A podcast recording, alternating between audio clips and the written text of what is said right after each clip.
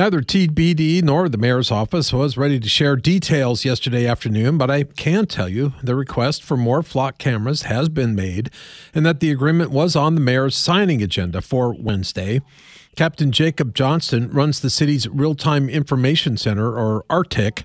He has been the point man on implementing the flock cameras since the beginning. Uh, when we first got the system, um, I was the only user, just trying to figure out how it would work. He admits the cameras exceeded expectations pretty much from the get go. They've been more helpful than I think I, I, actually anticipated. I knew we'd have some success with it, but we started uh, rolling those out last the summer of 2022. 20, uh, in about July. We started giving, uh, we were training our officers. We had a policy in place, a training process to go through, and once they were trained, we were giving them access to use it.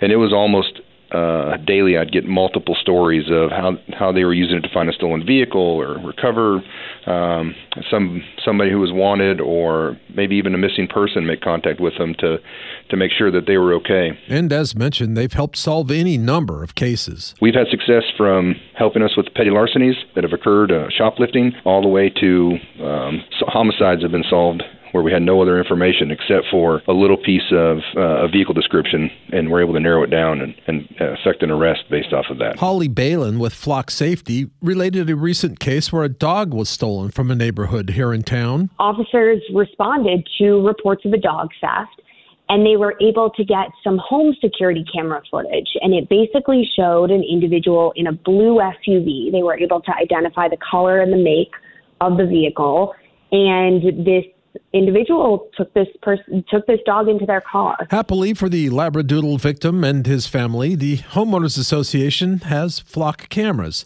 Didn't take long to trace the plate to a car rental business in New Mexico. Tulsa police contacted Albuquerque authorities. They identified the owner of the rental. They obtained the correct documents, showed up to the house, and they found the dog and were able to to get him back to his owner in Tulsa. Earlier this year, TPD also beefed up its body and in car camera systems. The new Axon cameras can, for instance, live stream an officer's body cam when they're in a crisis situation. Officers' locations can be tracked on a map in real time, and the in car cameras also use license plate recognition technology. As we're talking, I'm seeing updates about a, a hit and run um, coming through kind of a channel we, we communicate on and they're using both platforms, the Flock Safety and the Axon, to help try to identify where the suspect is. So uh, it's every day that we're using technology to to be more effective at uh, locating suspects of, of crimes. Russell Mills, 1023 KRMG, Tulsa's News and Talk.